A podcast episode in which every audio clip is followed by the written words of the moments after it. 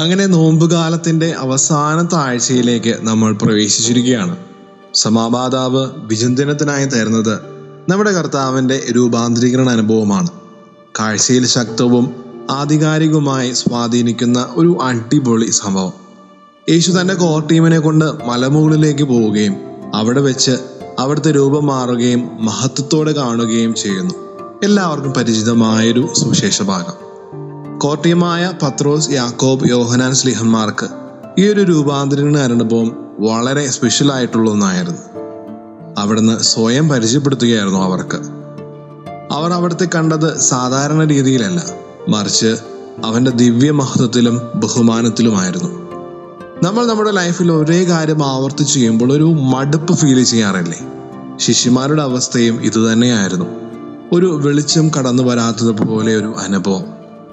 നമ്മൾ നമ്മുടെ ജീവിതത്തിൽ രൂപാന്തരീകരണ അനുഭവത്തിനായി ഉറ്റുനോക്കിയിരിക്കുമ്പോൾ നമ്മളെ ദൈവം പല പല രൂപാന്തരണ അനുഭവങ്ങൾ കൊണ്ട് അനുഗ്രഹിച്ചിരിക്കുന്നുവെന്ന് നമ്മൾ അറിയേണ്ടിയിരിക്കുന്നു. നമ്മുടെ ജീവിതത്തിന്റെ പല ഇരുട്ട് നിറഞ്ഞ അവസ്ഥകളിലും അവിടുന്ന് പ്രകാശമായി മാറിയിട്ടുണ്ട്.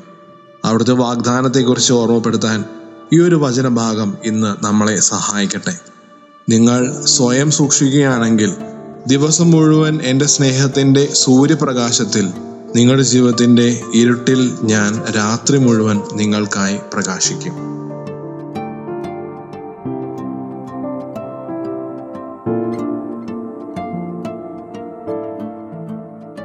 You are listening to Heavenly Voice from Caris Youth.